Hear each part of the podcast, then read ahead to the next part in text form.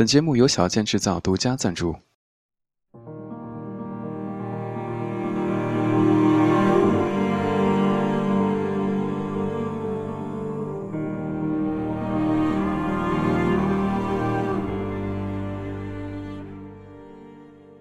有一种孤独，是因为不被人理解，所以你开始练习和自己对话。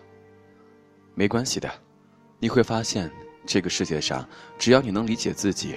比任何人的理解都重要。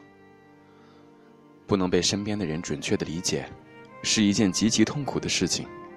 现在回想起来，那种痛苦简直贯穿了我整个少年和青年的时光。因为不能被理解，所以总尝试花很多的时间去解释，想告诉他们什么才是真正的自己。因为不能被理解，所以总怀疑别人内心很讨厌自己，所以总是委屈自己去讨好别人。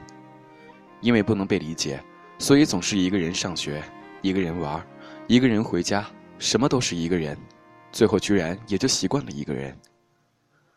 因为不能被理解，逐渐对自己变得没那么有信心。也许别人才是对的，也许按照他们的行为方式才能活得更简单。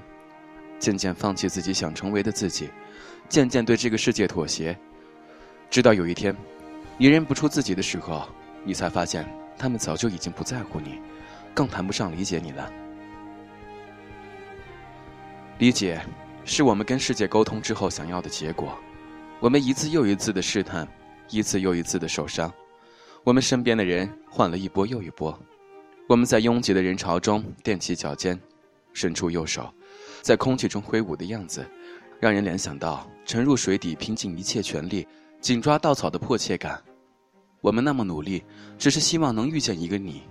握着我的手放下来，按住我的肩沉下来，双眼平视，瞳孔与瞳孔是两个彼此吸引的黑洞，一言不发，我们就会吸引对方跌入自己的世界，再也不出来。读书时尝试过很多次离家出走，刚迈出门第一步，不是想着外面的世界有多宽广，而是希望父母能从后面一把拥上来，低声告诉我：“我们懂你。”后来住了宿舍。和同学有了摩擦，有些话说到一半便咽了回去，因为我们已经开始知道如何保持自尊，如何维持我们与外界的平衡。因为如此，我们开始发电子邮件，在 QQ 上交网友，学会扔漂流瓶。当微信能够通过摇一摇就认识身边的朋友时，我们已经忘了几千公里外有可能成为我们朋友的人。我们轻轻松松就能交换照片，连线视频。已然不会再通过文字或聊天先走进一颗心，再认识一个人。当你一个人静静待着的时候，试着想一想，我们之所以在希望被理解中有极其强烈挣扎摆脱的欲望，究竟是因为什么？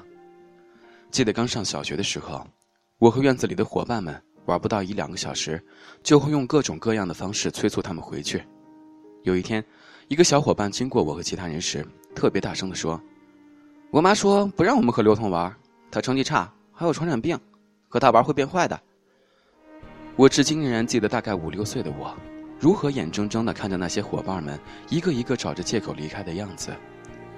我成绩确实不好，所谓的传染病，是因为我小时候常常发烧，但完全不会给他人造成任何影响。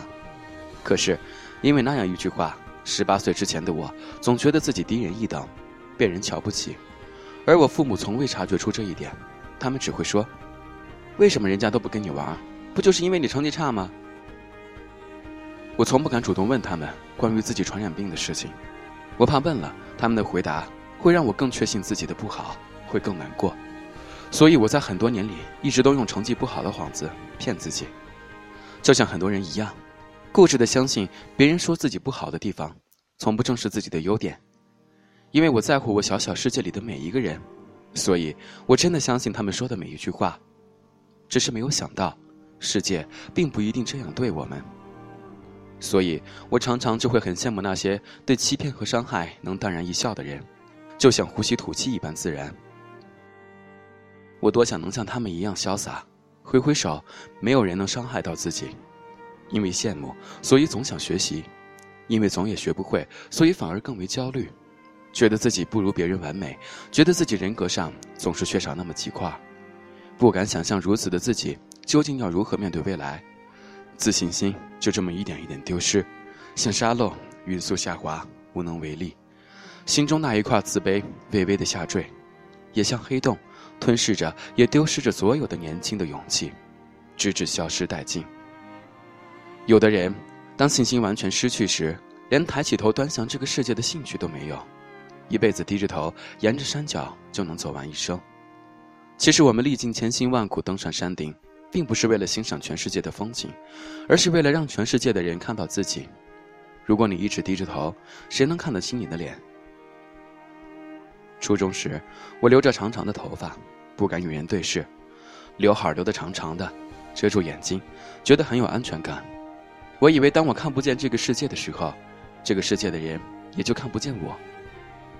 直到有一天，我看见一个和我一样的人，消瘦的脸，满是青春痘，头发遮住额前，像个漂浮的游魂走来走去。他的确不在意任何人的眼光，但我们所有人却都能看见他。并有意无意地和他划清了界限。我们年少的时候，总喜欢特立独行，用无所谓的态度去对待本该认真的东西，以为这样就可以与众不同。其实，这只会让我们离真实的世界越来越远。第二天，我立刻剪了寸头，虽然难看，却避免让全校人很远就指指点点。刚开始特别不习惯，感觉整个人的五官完全暴露在了别人面前。可是。人长一张脸，不就是为了让别人记住你吗？无论再狼狈、再难堪、再兴奋、再感动，我只有扬起自己的脸，你才能知道我是诚心实意在道歉，还是百分百在感谢。你看得到我，你才能明白我的喜怒哀乐；你看得到我，你心里才会一直记得我。后来，我发现，当我迎头而上的时候，误解的声音似乎渐渐变小，就像逆水行舟，一开始总是很慢。但当船正常运行，阻力自然就会小很多。现在回头来看，你不需要立刻被理解，也不用急着去妥协。时间能证明一切，只是年轻的我们还不认识时间这位朋友，所以才会遇见麻烦就着急的下结论。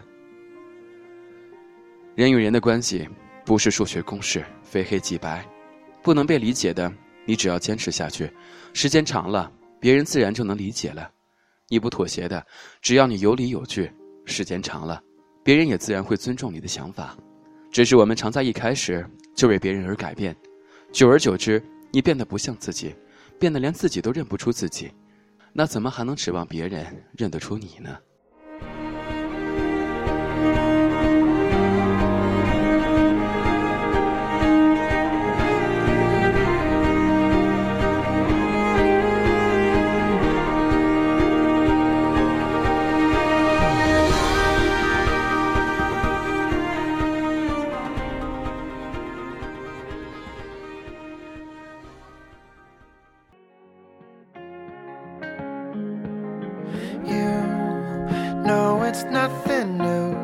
？OK，今天的书就读到这里。